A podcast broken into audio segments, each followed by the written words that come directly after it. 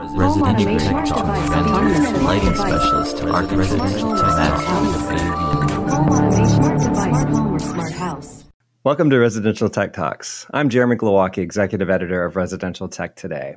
On this week's podcast, we welcome back two esteemed guests and great friends of mine and many people in the custom integration industry and CEDIA family. Jamie Briesemeister joins us from St. Louis, where she is CEO and co founder of Integration Controls. And Patrick Hartman joins us from Reno, Nevada, where he is General Manager of Technology Design Associates.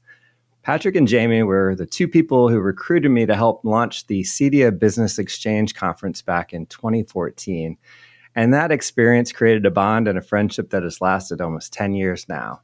So happy to have them both back on the podcast to talk about CEDIA Expo and their um, class that they taught together, which we'll let them describe and tell us the title of. But welcome back to the podcast, my friends. Thank you. Thanks for having thanks, us. Thanks, Jeremy. And and I it, it's you've both been on the podcast before. Um, it's been a while for both of you, so um, it's great to see you again. We saw each other at CEDIA Expo. Um, I saw Jamie on the show floor. Patrick, I saw you getting ready for your class, and um, that's what kind of caught my eye when I looked back to the to the listing. Um, and then I remembered just while we were talking before the podcast that this was the class that you typically teach with um, industry veteran and beloved educator and the you know instructor Frank White, but uh, who was under the weather couldn't make the trip. So you called in a, a big favor from a good friend and um, worthy uh, partner in crime. So Jamie came in and saved the day. So we'll talk about that class. But my first question um, to Patrick is, don't you ever work? yeah. You got a lot of nerve, Jeremy. That's a running joke. You're the one that posts that you're all over the world doing nothing but fun stuff instead of working. So that's right. Kind of a running joke with us. That's right. Well, yes, it, has been a little less travel lately, but uh, yeah, you do give me a hard time. And the last time, I was just waiting for it, and, and yeah. you finally commented, and I said, "There it is." so, it's, yeah, it's, I purposely posted that just so you'd, you'd comment on it. exactly. Well, so actually, we'll we'll start since Patrick's already chatting here. We'll talk talk about um, what was your observation, what were your feelings there at uh, CEDIA Expo. Um, generally, I felt like the vibe was really great. Um, a lot of people had positive experiences. Uh, generally, how did you feel about the the event? Well, I only had one day on the show floor, but um, two days in education was just jam packed. I mean, virtually every every course was sold out. Um, lots of butts and seats, which is great. Uh, we did offer a couple of um, classes twice uh, this year, which both sold out, or damn, you know, pretty pretty well close to sold out. Um, I think education is hungry. I mean, I there was one class, and I don't know, Jamie, if we ever did our a polling of our class, but I know in at least two of my other classes, we polled the class, and I would say on average it was between 25 and 30% newbies, mm. like first timers. And I was shocked. I mean, like that brought back back to, you know, 2012, 2013, when we used to see a lot of newbies. And then all of a sudden this year was just an explosion. So that's that's promising. The people are sending their staff to expo to learn and to see the new things, and the recruitment is up, obviously. Um, so, from an education standpoint, I was happy to see you know the final numbers look pretty good. Show floor, I thought was, um, I thought it was better, and it seemed to be more people, and as it turned out, it was more people than Dallas. Um, I think the vibe was there. I think everybody was excited about it. It wasn't packed it was spread out well enough that you weren't like jammed in the aisles.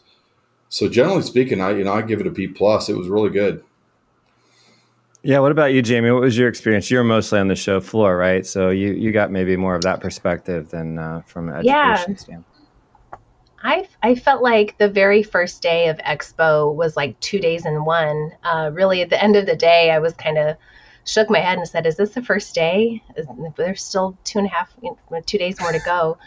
Um, yeah. But no, it was, it felt like the buzz is back. And it was nice to feel busy, but also Um, I don't know if the floor was laid out a little differently, if COVID had any impact on that, but it was busy and full, but without being elbows and elbows, which was nice. Um, there were a lot of different events that were happening too, uh, on top of the the conference and expo itself. There was a day of discovery that Technology Designer put together. Um, that was a really great event. I was happened to be a part of that, and I think that combining all of those things together really is part of what made the show floor feel so so full, like two days in one. Um, but it was great. It was nice to see people again and see our products out on display. Yeah, absolutely. And uh, I I know that it's different than it used to be. The the floor they used to have difficulty finding space for all the exhibitors at CEDIAs of old times. You know, you'd have yeah. to leak out into side rooms and things. And we did have some demo rooms downstairs, but you had space on the show floor that wasn't being used. And of course, it's a big convention hall, but uh, so you know we're not back to that by any means. We're not going to you know kid ourselves that that was what what it was. But for what the show was, what was on display there, it was a very engaging environment. That's what I felt as well. And of course, seeing familiar faces, seeing new new faces, um, all of that was was great. The one uh, you know kind of blind spot for me was I I just booked my schedule on the show floor entirely, and I have no time to spare. And so, getting downstairs to to the classes, which I would love an entire show just of that, you know, and uh, be able to sit and listen and learn.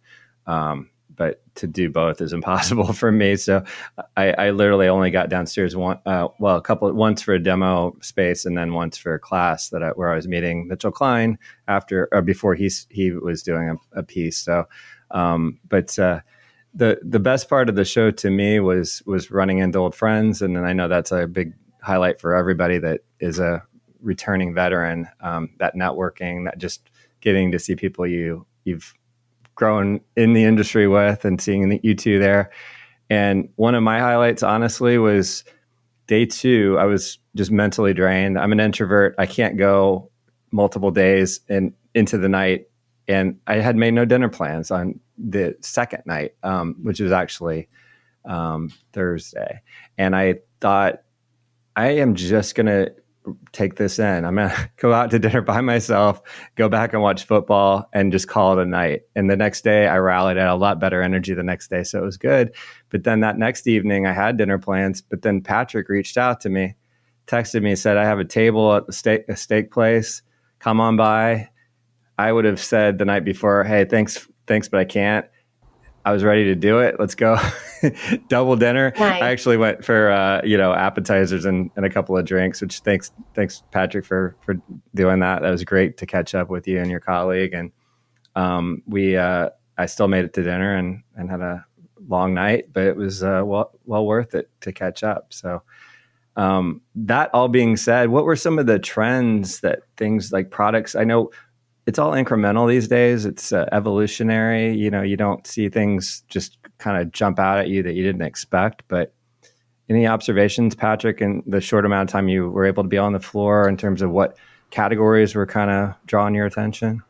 Yeah, I mean, I was pretty specialized. I really didn't have anything outside of our normal box to go visit because I was so limited on time. But the vendors I did visit, um, you know, Lutron had some amazing um, new products that they that they launched that uh, everybody in the world's been waiting on. Uh, Josh AI clearly had a, a massive improvement in what they're offering, and um, you know, quite a few of the speaker manufacturers have some unique uh, differences and things they've kind of capitalized on for the outdoor space specifically. Um, but I think everybody's getting into that small aperture feel which mm-hmm. you know we've been doing. A lot of us have been doing for years, but some some have not. They didn't figure it out until this year. Um, those were the highlights of mine. Um, you know, the AI stuff is intriguing to me. I'm still not. I'm still not going to drink all the Kool Aid yet, but um, it's very yeah. intriguing to me, and I'm anxious to see where it brings it. Yeah, it's kind of interesting. Josh Josh AI founded m- many years ago at this point with the actual term AI in its name. Um, now now there are other companies doing a version of AI in their kind of programming language ability to sort of speak some commands to train your system to do you know macros essentially. But um, you know, Savant is doing that with the Apple product. Um, you know, it's it's kind of interesting. Um, I mean, you, you see a, a, ton of video walls. Obviously, that was very evident everywhere you looked. It seemed. Um, yeah. And they're getting better, and uh, if you can call it more attainable, more attainable, right? so what? Yeah. What was a million is now half. Um, but uh, Quantum had a fantastic uh, display. I don't know if you had a chance to see that demo. Um, yes. I was really impressed with that one, and I saw them last year too. And they have they've changed mm-hmm. their video technology. It was obvious that mm-hmm. how good it was. Yeah. Oh yeah, it was. It was. Even their presentation was better. I just felt like yeah. they they weren't having to sort of sell so hard at it. They were really just embracing like we we're figuring this out, and you know we'd love to work with you. It, it was impressive, and. Right and they blew you away with the audio too because that's been sort of the little side pushback from people that maybe are naysayers that where are you yeah. going to put the speakers but right. they put them around it and made it really loud it was yeah. not limited in audio quality um, but yeah what that Lutron booth was something wasn't it with the uh, the experiential world that they created inside there mm-hmm. it was did you prefer the the spa side patrick or uh, what was the other side? The other um, theme? I, am I'm, I'm drawing a blank now. I, I, I clearly like the spa side better. I guess. Do you remember? yeah, the spa J- side was really nice. Yeah, yeah. So so that was cool. They did the voiceover thing, which was was kind of kind of cool, and I don't know Epcot Center, yeah, and then uh, then you had the um, Hunter Douglas. I don't know if you guys went in there. Uh, I've talked about it a few times, but they they launched it last year. This idea of lighting the shades at night so that you can have kind of a lighting design within the room, not just dark shades.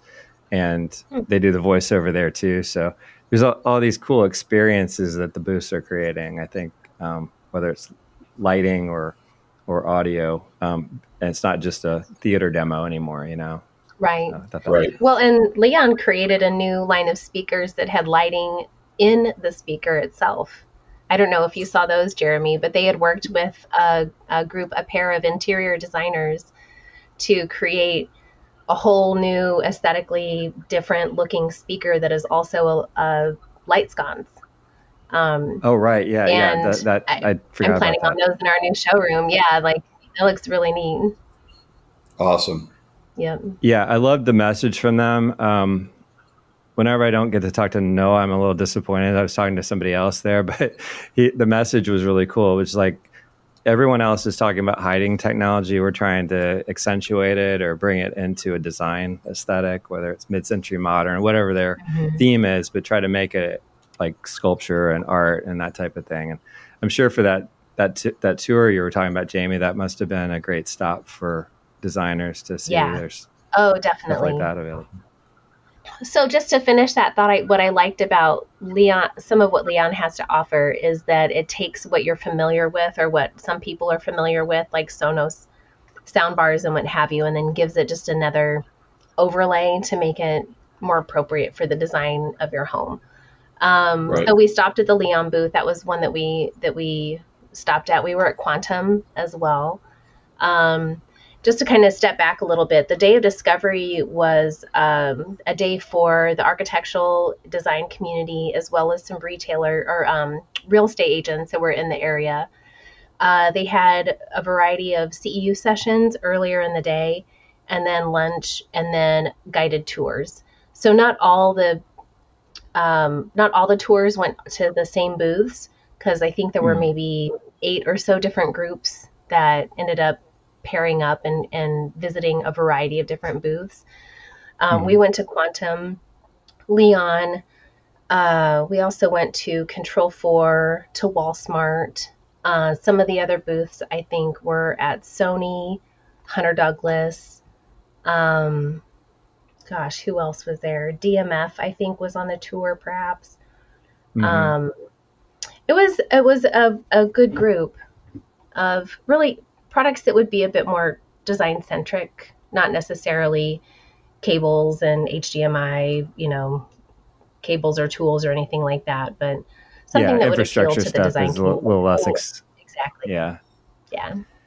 Yeah, and then it ended uh, ended outside at Coastal Source, Draper, and a few others that were out there. And then um, we went to uh, Marantz had an event at the at Le Meridien, and so it kind of pulled everybody together at the end for um, a nice demo and then cocktail hour. So that that's a great event. Um, great idea to to embrace that com- community for sure. Yeah. And uh, so, um, yeah, yeah. So you're um, you're both obviously experienced with with teaching classes, um, whether it's continuing it's like CEU type classes for um, partners in the industry or something at Expo. Um, is, is this the first time you've collaborated on a class? I know it was a kind of a last minute thing, but uh, have you taught together before? We've taught together before, mostly at, I think, Patrick, mostly we've talked at uh, the Builder Show, I think. Together. The Builder Show, yeah, primarily, yeah. yeah. So this was really the first time that we've paired up to the to our own community. Okay, right. Yeah, and and so Patrick, you, you normally do this with Frank, and Frank is, is that he's he's a unique guy, just a, a, energetic ball of energy, whatever you want to call him. I t- trying to think of the way to describe Frank White when he's when he's up in front of a class, but. Uh, so you um, you have this class this that you've done called hardballing. Can you describe the concept behind it?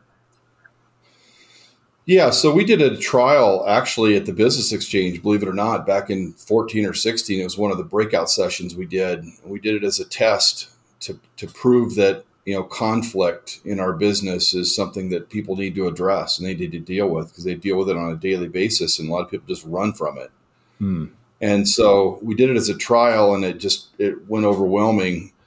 And then the first time we did it at Expo, it sold out. It was like one of the very first classes, as well as this year, it sold out immediately, and the energy was amazing. Um, the concept from it basically is that you deal with conflict in our business, whether it's with your own staff, whether it's with a customer, whether it's with your kids, whether it's with your in laws. You deal with conflict all the time. And so it kind of takes a high level view of what conflict is, how to address it, where you fall on the grid on how much you deal with conflict or you don't deal with conflict. And then we started started role playing. And mm-hmm. I I feel like I'm I'm damn good at it. I, it's there's very few customers that can really get under my skin and that I can't come up come back with something right and have it answer. I'm almost an over prepper when I go to meetings. I gotta I almost prepping for the, the right answer all the time. So, um, you know, doing that live with people was awesome. We had this one lady, you know, we started off the session talking about kind of what conflict was. And I said, All right, who's ready to hardball? and this gal stood up or didn't stand up, but she raised her hand. She said, Let's go. and I'm like, Wow, we got a live one here. This is cool. And so she was she was definitely a vet. I mean, she was good. She was really okay. good. As a matter of fact, we offered a mic to her and says, "You want to come teach the rest of the class?" Because we just pretty much did it. Yeah. Oh, um, wow. But it was talking about the, the example we used was design services agreement to get paid for your design. Yeah. And we talked about how do you overcome that objection with your client when they say, "I'm not paying you for anything," you know. And so that was kind of the concept of what started it and uh, it was back and forth. You know, I just said, okay, I'm going to be the customer, and you're going to be the integrator. And I started asking questions and started, you know, hardballing questions to her, and she was on it. I mean, she and then we flipped roles. Um, and then obviously we have, I don't know, we had what seven topics, Jamie? I think mm-hmm. seven, seven, seven scenarios. Of, yeah, seven areas of conflict that you would run into most likely. Right. And so, I mean, you know, the feedback the last couple years has been it's more sales based, but I, am hmm. not in agreement with that. If you're if your lead tech's out in the field, he's your eyes and ears for your company. He's your tech. He's your he's your PM. He's your salesperson. He's kind of everybody, and he's going to deal with everybody in the field. So it's good for everybody in the company, not just the owners right. or the salespeople. And so we just kind of came up with seven scenarios, and Jamie and I just kind of ham and egged it on all these different topics and and uh, came up with some really unique um, scenarios. And people really, I, I, think that the light bulb went off or went on for a lot of them, yeah. and realized that there really is a way to get over this conflict fear. Yeah, one of the points I was trying to make in the presentation was um, I feel a lot of the conflict really arises within us before it ever comes out between people. And so managing your internal conflict, the internal narrative you're telling yourself, the fears you think that will happen, something that might prevent you from picking up the phone and calling somebody or dealing with an issue directly. Like that is it's always an area of personal work when we can look inside first and say, okay, where is this conflict coming from? Am I creating it in and of myself, or is this really something that does truly exist? Um, because I think we, we do create a lot of what could be, what are they thinking? You read an email, it sounds a little salty.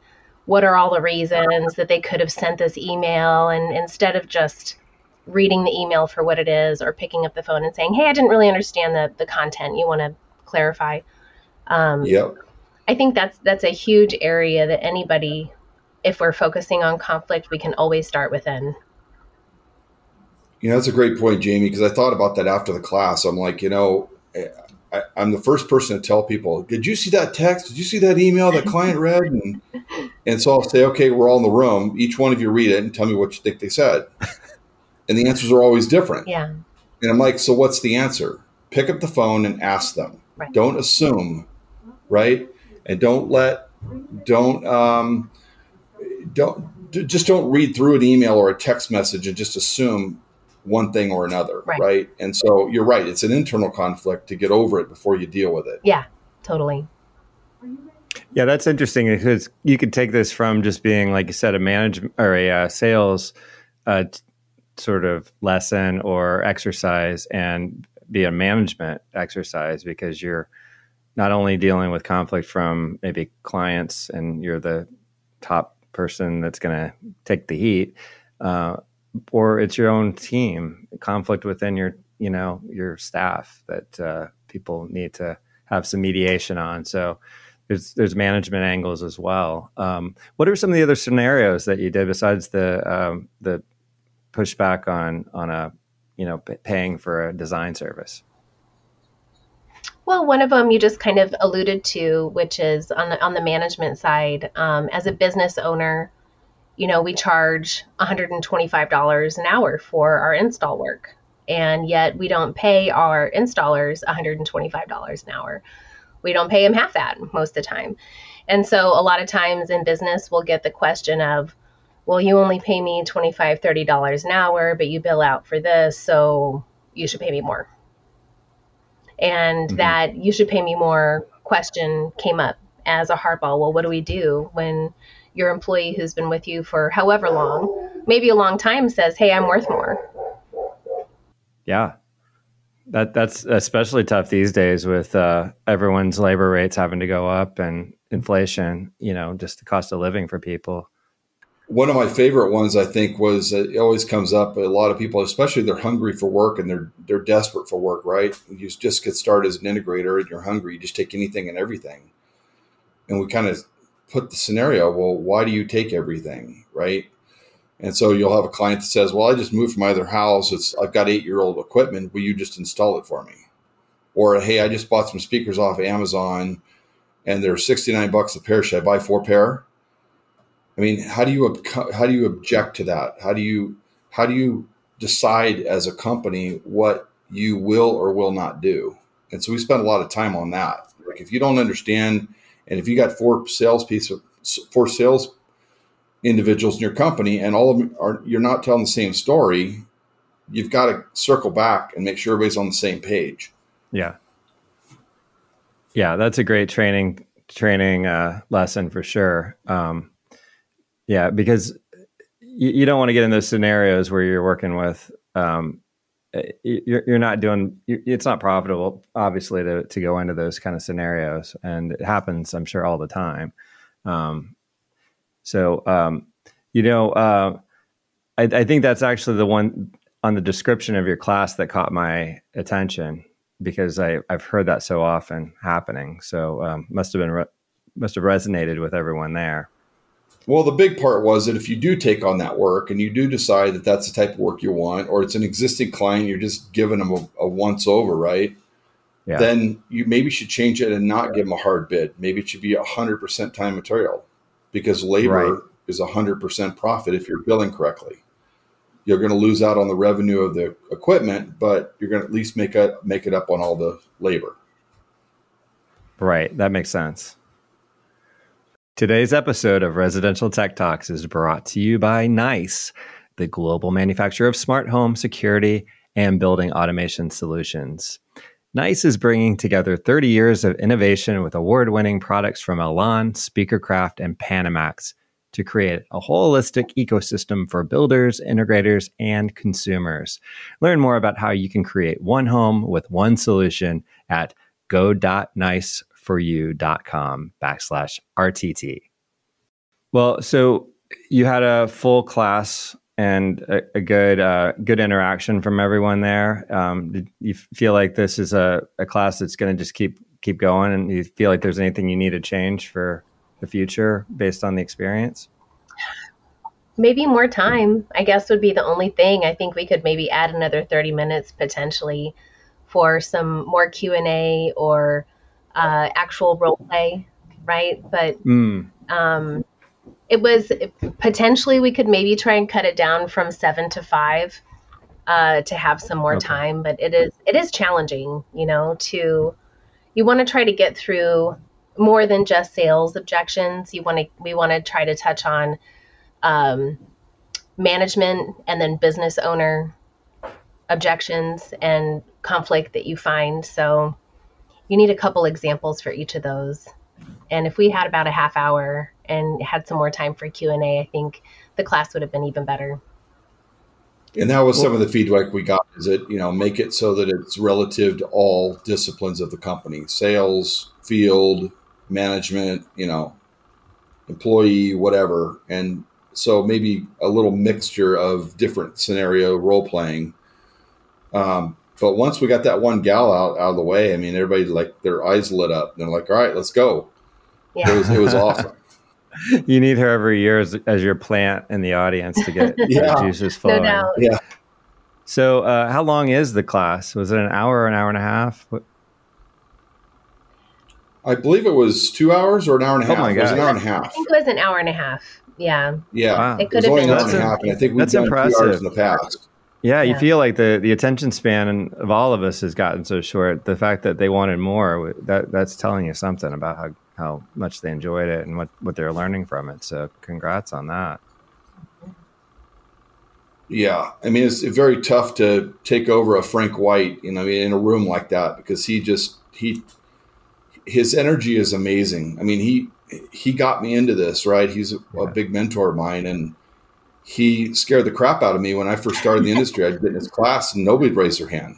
Nobody wanted to be object because he was the master objector. He could he could handle any situation. Yeah. And so the fact that we're 20, 20 plus years later and I'm actually on, up front teaching with him and now with Jamie, it's just it's amazing how how much that's influenced me and helped me in my career. And Jamie, had you attended this class before um, when when it was Patrick and Frank, I or did. is this the first time? I did okay. actually. I think it was 2019 whenever I attended it last. Mm-hmm. Um, and it was Frank and Patrick were teaching it.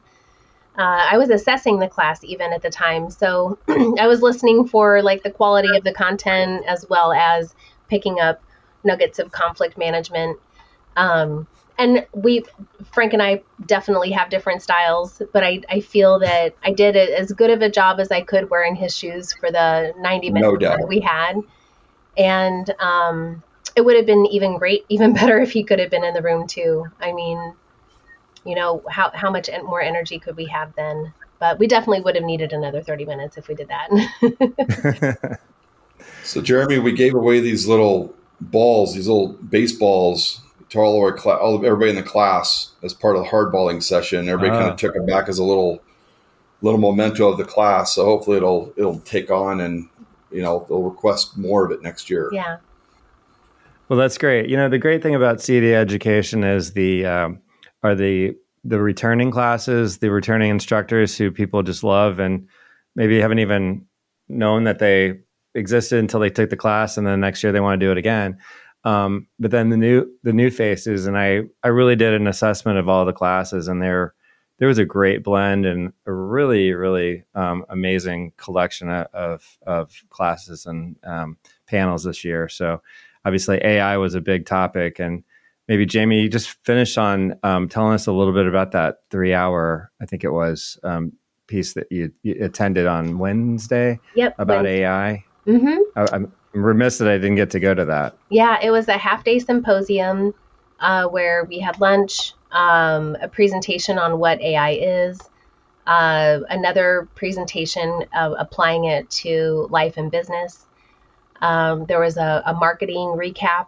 Uh, Ron Callis talked about how he uses AI as part of his um, as part of what he does with One Firefly.